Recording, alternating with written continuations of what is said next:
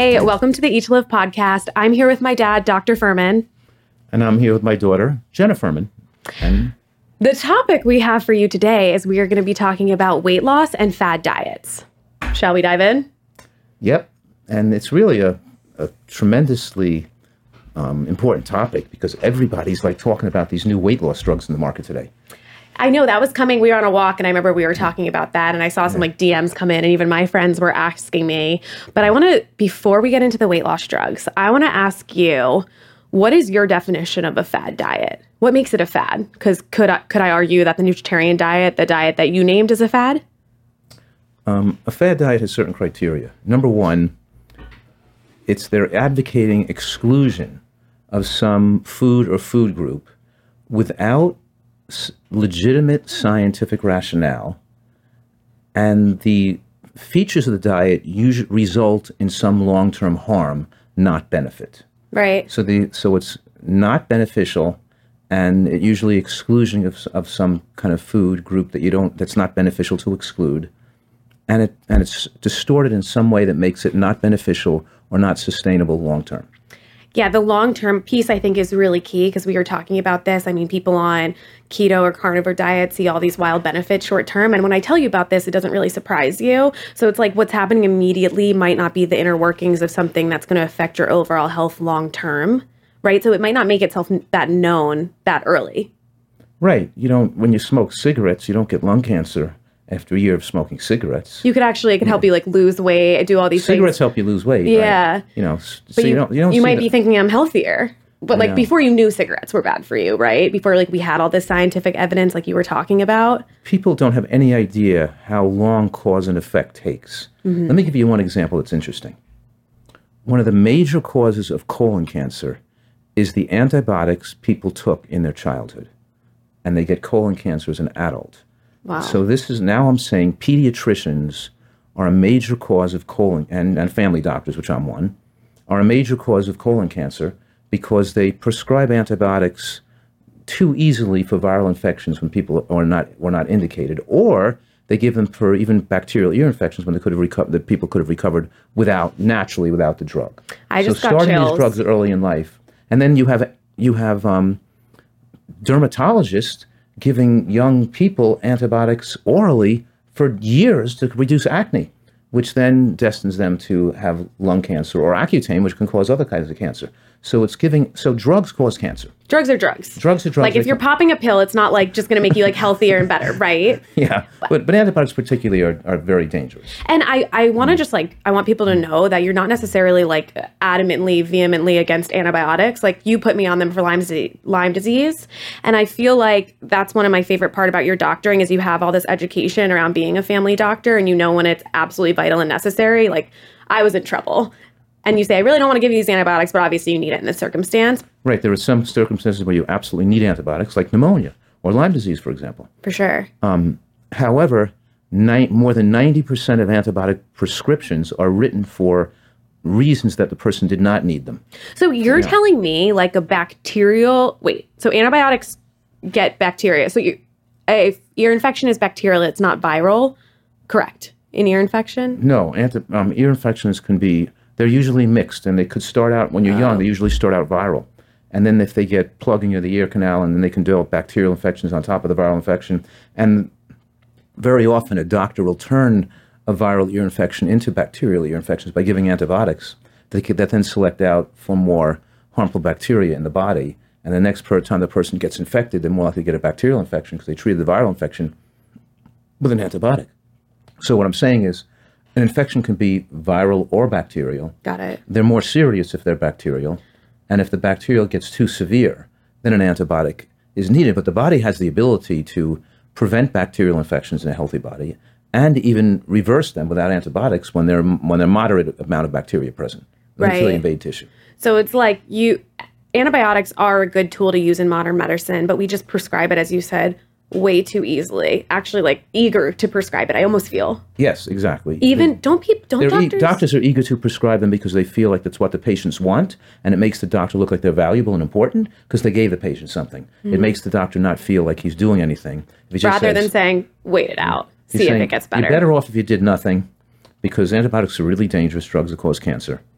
and that call me back. Let's let's touch base in a couple of days. If you're still getting worse, your fever's not going down, and it looks like it's consolidating and, and your person's getting sicker, then we'll start an antibiotic. Right. That's not the same thing if a person has meningitis or pneumonia where they can't breathe or have trouble breathing, or you know pneumonia, the person's really sick. So That's Right. that's different. But most of these things, they're but um, viral. But in any case, um, doctors know that more than ninety percent of antibiotics are prescribed inappropriately. They know this, you think? Yes, they know that. It's on all the medical literature. It's all the scientific studies. I mean, all the You're saying it's not ambiguous to figure out. It's not like you're a detective. It's no, because there's a lot of studies done on it. You read the family practice journals. You read the the magazines doctors read. Always discuss studies on how many doctors are prescribing inappropriately. This reminds me of a conversation I had with my roommate, you know, a couple of years ago, who was in med school, Mm-hmm. and she's saying, "But you know, Jenna, people really want the pill. They really want the medication." Mm-hmm. And I'm like, "But I do feel like it's on the doctor's responsibility to give them the choice. To talk them out of it, not just to give them a choice. To talk them out of it. Better You know, for their try to talk them out of it if they can if they're not to take drugs. Let them know the facts. Like I feel like we don't even give people education. Like it's built around like I'm the professional, so I'm going to have all this education, and maybe I'll share with you little bi- bits and pieces. Like a totally different setting. But I remember going to the dentist. Like some people are so scared of going to the dentist because they have no idea what's going on around them or what they're doing in their mouth. Like it's very scary when you don't know what's going on. And like the same thing when you walk into a doctor's office. Like I, I feel like it should start with education and options and know the cause and effect. doctors they, they don't want to give people the time and education so they Mm-hmm. yeah. if you come to a doctor's office with high blood pressure he's not going to explain blood pressure medications increase risk of cancer and can actually increase risk of going into atrial fibrillation or other you know but i'd prefer you to change your diet Mm-hmm. lose weight and cut out the salt and you can come back to this we, we can control that we can use if the blood, blood pressure is urgently or emergently high we can give you something temporarily Right. but let's see if we can avoid the use of medication that's not what doctors do Right. when people come in for um, di- diabetes, almost anything that brings into a person to a doctor, the doctor should be the educator trying to convince the person why they better off changing their lifestyle that caused the problem so they don't need to take drugs, but they don't. Right. And now we have the newest thing is they come to a doctor when they're overweight or obese, and now they get drugs to lose weight. right. And, and these drugs are more effective than ever before because now the drugs really work to lose weight. So the drugs you lose um, between, ba- based on the drug you're using, between 20 pounds a year and 50 pounds a year of weight loss, which is significant. Um, and gastric bypass and lap band placement too. People lose weight, but most often the weight loss and the metabolic benefits from lap band and gastric bypass are not permanent.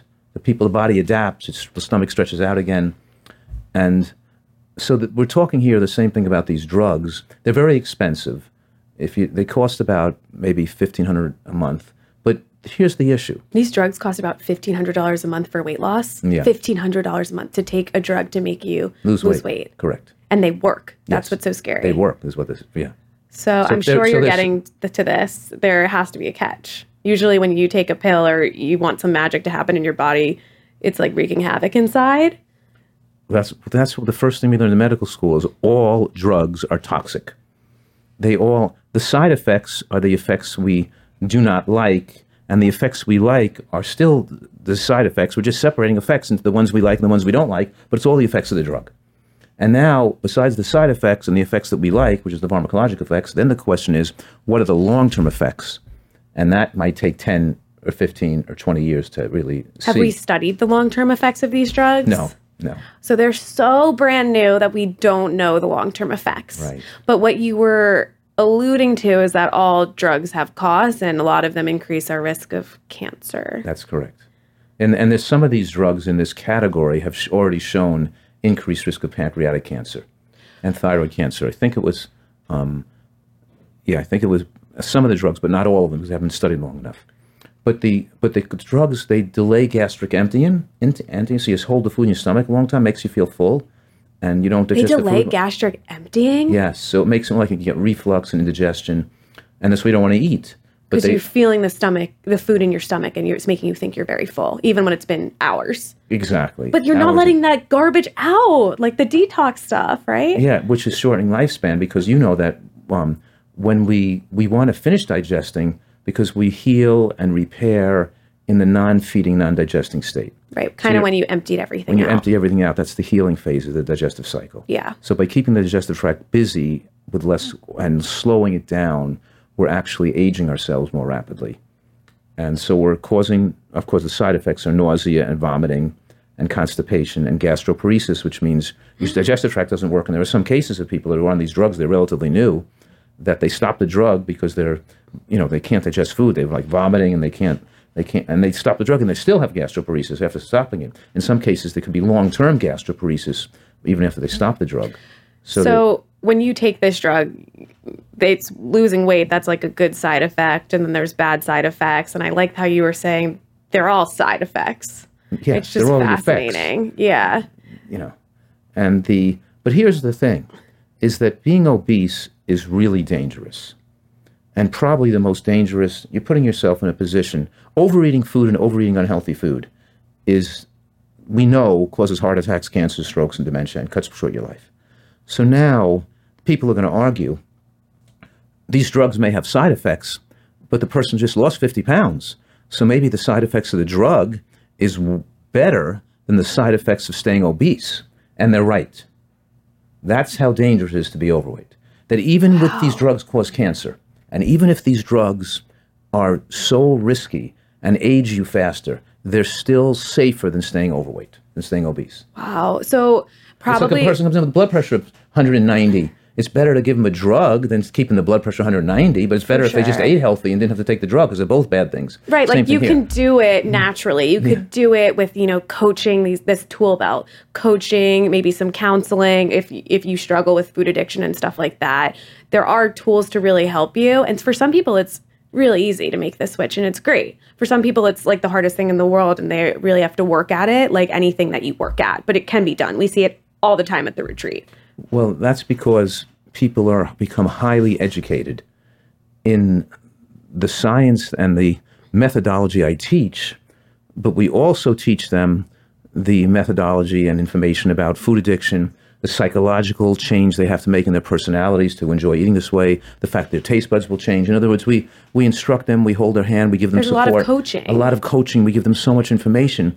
But among conventional authorities, health authorities and physicians, they see that it's impossible for most people to lose weight. Mm-hmm. We don't see people, impossible people lose weight because we have a successful methodology that works. Totally. Yeah, yeah we, we've yeah. seen it work so many times. Yeah. And like, I mean, this is something that's just so fresh, but um, I got to do a little intro session for people that do a nutritarian coaching course where they get their certification in nutritarian coaching. So there's about like 88 people on this Zoom call, and we're all going around and like sharing our whys of why we're doing this, why, right. and, and hearing their stories about like where they started, how sick they were, and where they are now to like successfully coaching other people in the nutritarian diet. Like, I couldn't imagine the number and like the fact that we were all interacting on one call. Yeah. It was just so cool. And I'm, I mean, I knew it works, but like just being in that kind of close knit community, I'm like, it works. Yeah, it's really exciting. And, yeah, and seeing the people that actually like made the change and transform and and just do it gave me yeah, gave cool. me it's so yeah. cool. You know what's so cool is that you know I'm very passionate about what I do. You don't say. And I'm seeing that you're getting passionate about what I do because you're seeing the results of the people. You're working with the people, oh, and you're seeing the re- what happens. Are you having a know. proud proud dad moment? oh, that's cool. you know, probably the five year old me. You're like, I can't believe this is how she turned out. Yeah, right. yeah I hated doing things that mm-hmm. you and mom told me to do. But yeah, I mean it it just it's like it, it breaks your heart a little bit when you see people struggle and they don't like it, have the enjoyment of eating natural foods. Like i mean seeing people sick it, it sucks. It's like the worst thing to go through that. So if you could help people not have to go through that like what is a better gift to like age slower take care of their health? So how could you not be passionate about it? Exactly. And that's the same thing with these drugs you know, I wouldn't want people to think that they shouldn't take the drug, but there's really a better way. Yeah. Because here's the thing if you stop the drug, the weight's going to all come back. And you're going to stay on the drug the rest of your life. And, and so if the drug's a temporary solution while you're learning how to eat healthfully and take better care of your health, then why you didn't need it for? Just learn healthfully to take care, better care of your health and save the fifteen hundred dollars a month. Totally. You know, and the, well, and the risk of and the risk of cancer possibly, and the risk of developing aging you faster. It just makes more sense to do the program that I'm teaching and supporting people with. But of course, well, it's kind of tricky. Sorry, I just yeah. I just feel like it's tricking your mind into thinking that this is going to set you on the path to good health when it's not really. Like, sure, you might be slightly, you might be a little bit better than being overweight, but at the same time, if you're increasing your risk of cancer, like that's not a great thing.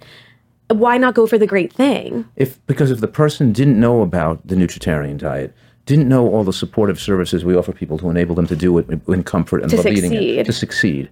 Then they've failed one diet after another. They don't want to have surgery. Mm-hmm. And this makes sense for those people because they don't know about my work. Or they think they can't do it, or they, They- don't want to, or They they. it's too extreme. They think, rather they think just they're die giving up too many foods. They'd rather, you know. So I, I understand why people are doing the drug. Um, and I'm not saying I wouldn't ever think it's a good idea for some people to take it. Maybe it's a, it certainly seems safer than staying 200 pounds overweight.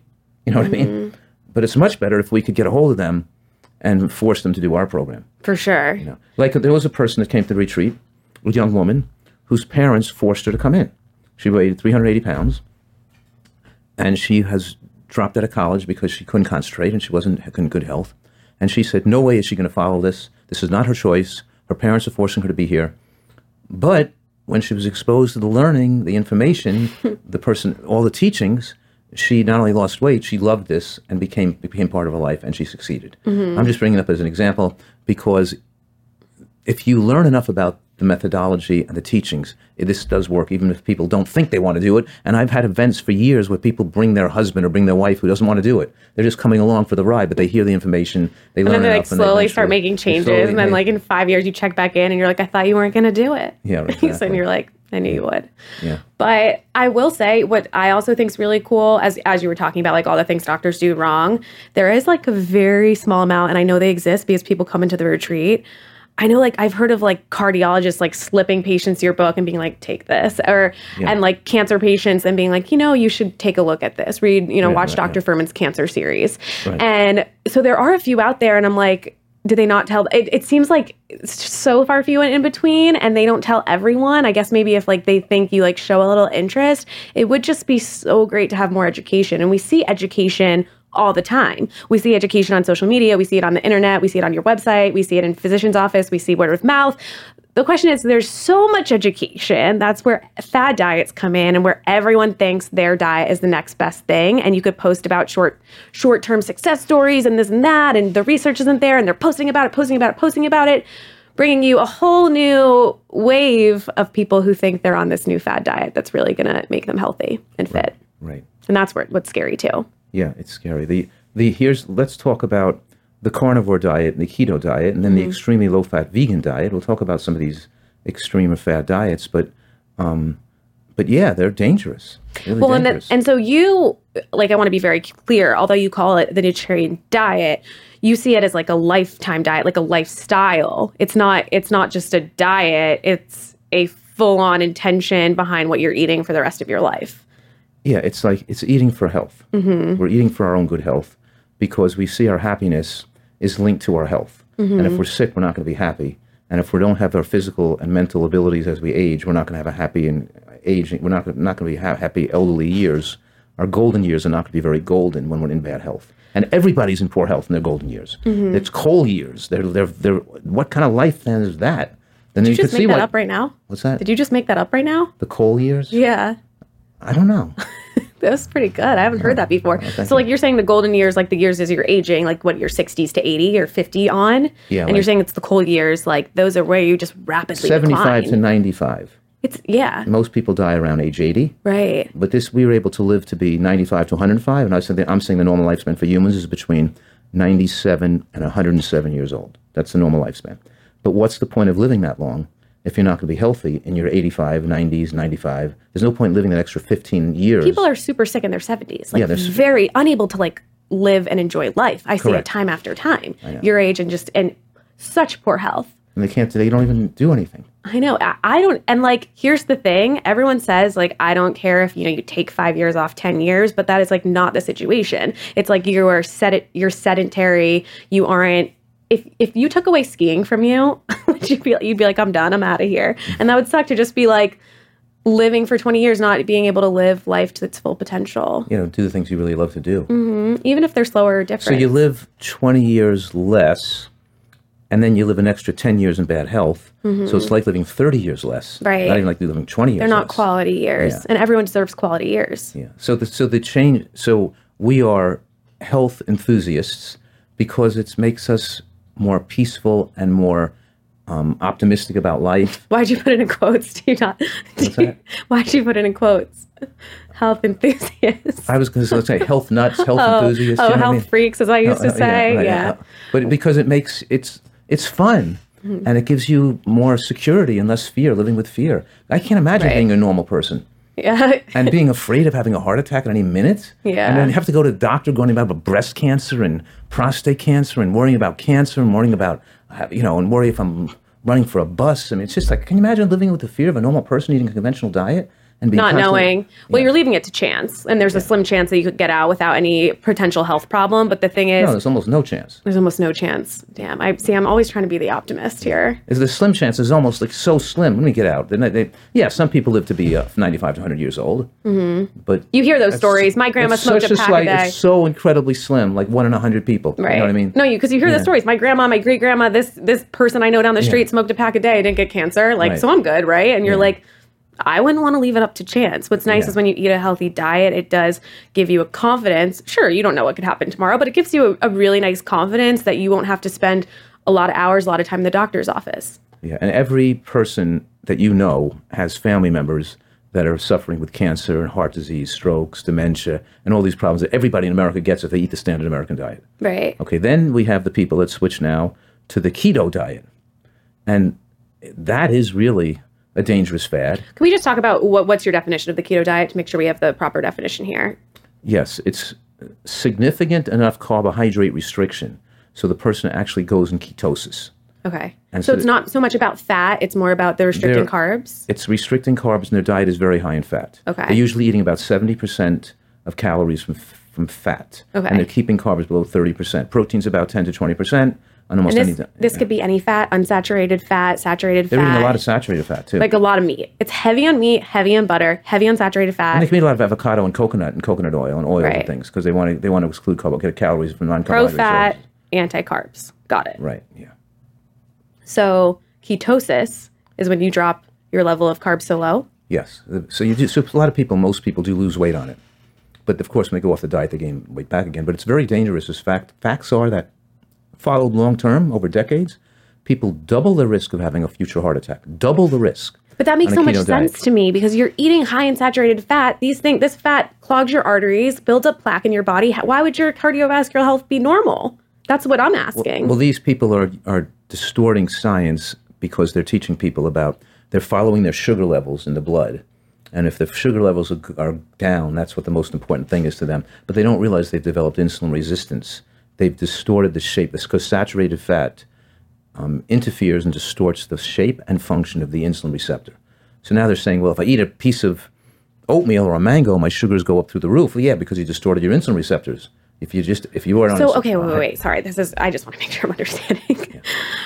Ketosis, you're saying changes their insulin receptors. So the things that are like accepting insulin and like letting it pass through the body to lower your blood sugar, it's distorting it so it's not working as well. Correct. The, So receptor, the insulin binds to the receptor, which allows glucose to go out of the bloodstream into the cells and into the muscles for utilization.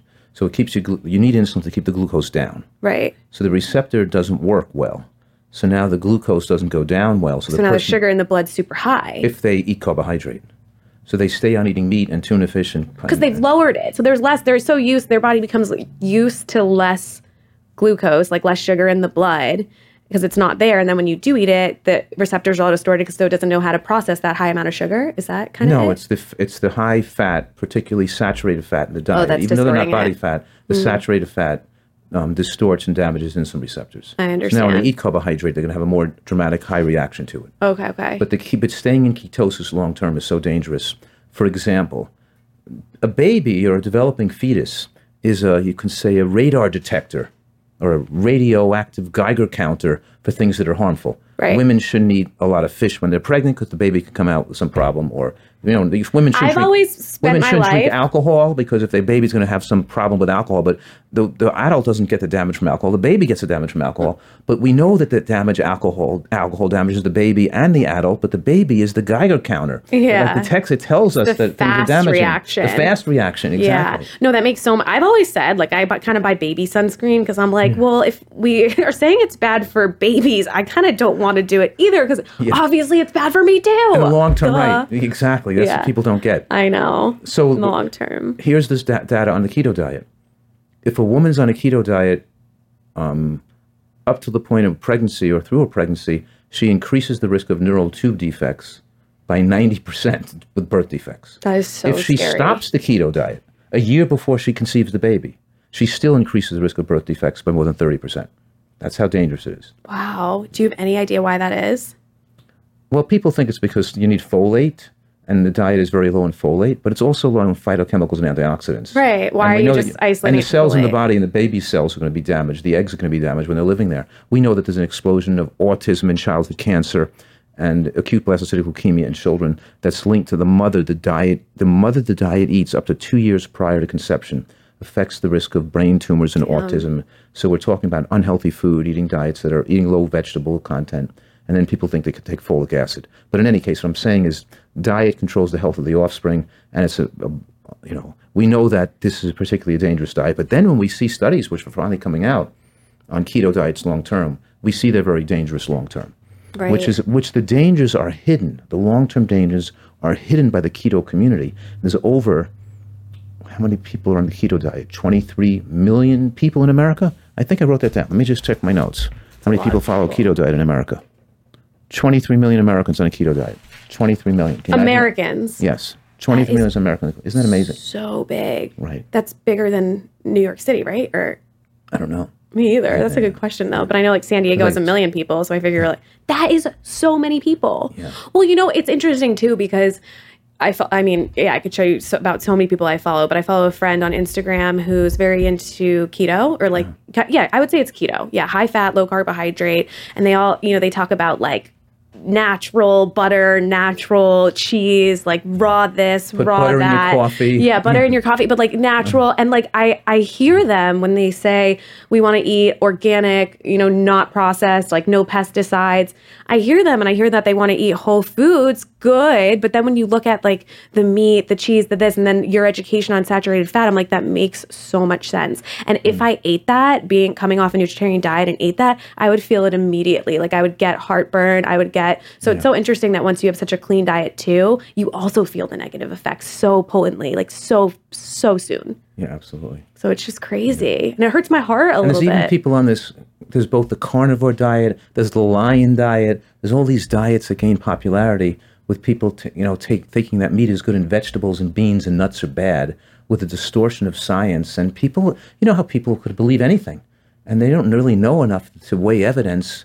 They don't have enough training and education and knowledge to know the risks of what they're doing. And they have these people, even though we have, you know, probably 30,000 studies showing otherwise, with 100,000 scientific and nutritional researchers showing it's safe, but they'll still believe this one or two doctor telling one or two doctor who has a, some degree behind his name telling them it's good to eat just nothing but meat or something. It's the craziest and thing. you just have to be careful. Like, there's a lot of personalities that come into this, but like, whoever is the loudest in the room isn't always right. Which, don't get me wrong, you're quite loud. I've seen your PBS special, but like, I agree with you 100%. Yeah. It's what's happened to the vegan movement. These people who are very bullies and who really are bullying, who really have a big vo- voice and a lot of followers take over the movement. And can attack others, put other voices put- yeah, down. and, and, and give people wrong information with attacking others and putting others down Mm-hmm. because it's all about egos and, and your favor. You know, it's really, it's really ugly. You know, only so the, the nutritional this field. so is- talk, yeah, tell us about what you feel like is a fad diet in the vegan community, because I know you feel very strongly about this. Well, um, well, one thing I wanted to, I wanted to bring up this idea of how meat-based diets have traditionally um, looked not dangerous because people could show studies saying, look, here's people who cut out red meat and they still aren't living longer. And they can show numerous studies that looked at if meat was a risk factor for cancer or heart attack. And it's not, because when you cut down red meat, people aren't living longer. And the reason why these people can use these studies is because people switch from red meat to chicken. And when you switch from one type of animal product to another, you don't get significant benefits. Even though you That's- always hear that red meat has like high saturated fat, really bad for you, chicken really isn't better. No, it's not. You're saying that's a true study. Yes, it's animal protein has a, and, when you cook it and the way it's cooked, and there's so many um, different dangerous factors in eating chicken too. So the reason why the most of the studies, or they switched meat to refined carbohydrates. So okay, now we're talking Processed about carbs, processed carbs or something. Right, not healthy options. but now we have since 2018 we have numerous studies that compare people who cut back on animal protein food and instead replacing it with chicken and processed foods. Instead, they replaced it with whole plant foods that were high in protein.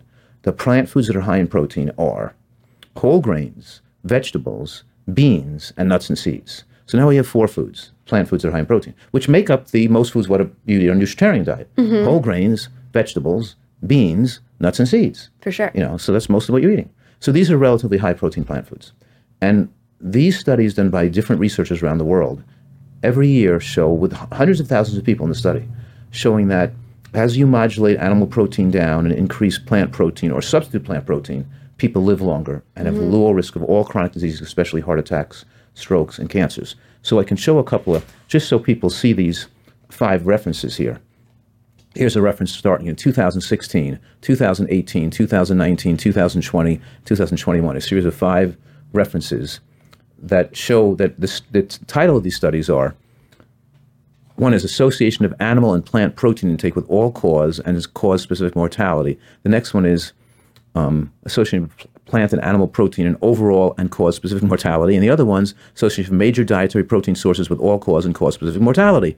So it's all different, and they're all different researchers, not the same researchers, all done. So they have many people investigating this information, and these are large scale studies with many, many people looking at hard endpoints. That means the hard endpoint, a soft endpoint is you lost weight and your triglyceride, your triglyceride looks better, your glucose looked better. A hard endpoint is you had a heart attack, a cancer diagnosis, or you died. It's a more, it's a later life event that's more significant. Right. And we show that the most important thing you could do to live longer and reduce your risk of having a dangerous endpoint is eating more foods that are rich in plant proteins and cutting down on animal protein. So that's unbelievably, so that's one. And then we have um, this study that, in regard to total mortality, risk of death, more studies showing we're not comparing it to red meat to chicken, but red meat to um, some other plant to plant food. It's about you, we see dramatic increase, um, such as here's like a 30 um, six per 36 percent increase in total mortality, um, and this is just red meat and processed meat, of course. Um, and then so we have um, numerous studies showing dramatic differences. This is how you wrote Eat to Live with all these studies around. You're saying, it's not the chicken. Well, when I wrote my books, I had a big file cabinet in those days uh, Yeah. of hundreds of studies that I had filed, and I'm going and writing books took a long time. Did you know immediately what your diet would be? Like, did you know this when you were, or was it like kind of like putting together a puzzle from all these studies? Well, I kind of had an idea because I was spent my life for decades reviewing and reading these studies. So I had file, and I always filing them and organizing them. You them. printed them out? Yeah, I printed them out because we didn't have computers in those days that were like as easy as to store them on, on Word process. So it has to have like files and files in my offices. That when we're talking about 40 years ago, I had Mm-hmm. files and files and files and files of studies organized breast cancer, colon cancer, you know, heart disease studies, this study, that study. I had books to the kazoo, and but Yeah. nowadays it's much simpler because we have everything online and we could find it better. And we can. Oh, um, Were paper- there studies back then that corroborated all this evidence? Yeah, so that's when my first book was written in 1996. Right. So there's a lot of study references in fasting and eating for health and food eat to live, which was published in tw- 2004, was written around 2000 to 2003. right. You know, so yeah, there were a lot of studies. I have, uh, you know, Even though it's such a new field, it existed. All of that information was available. yes, there's a tremendous accumulation of studies done over the last over the last 20, 30 years. That's been really But no real changes in your diet? Or what would you say was like the biggest change that you made after new studies came out? Or was it really corroborating all what you've thought? the biggest change I made was um, recognizing the beneficial effects of onions and mushrooms, and that the need to eat and cruciferous vegetables and onions to actually eat them raw in the raw form when you to um, to keep, maintain those nutrients in them. Um, so some like fun additions, like ways to even like supercharge your health, I will say. Yeah, but mostly what the changes in the, what I've learned is in the field of addiction and enabling people to do this more readily. When I first started out doing this 20, 30 years ago, I'd have a much higher failure rate when, pe- when I'm telling people what to do. Now I have much more knowledge in how to help people do this successfully and comply with the recommendations, enjoy Right. it more, change their personalities, their psychology, make it so they can really understand this and really. Um, I have a more impact in enabling people to do. it. Yeah.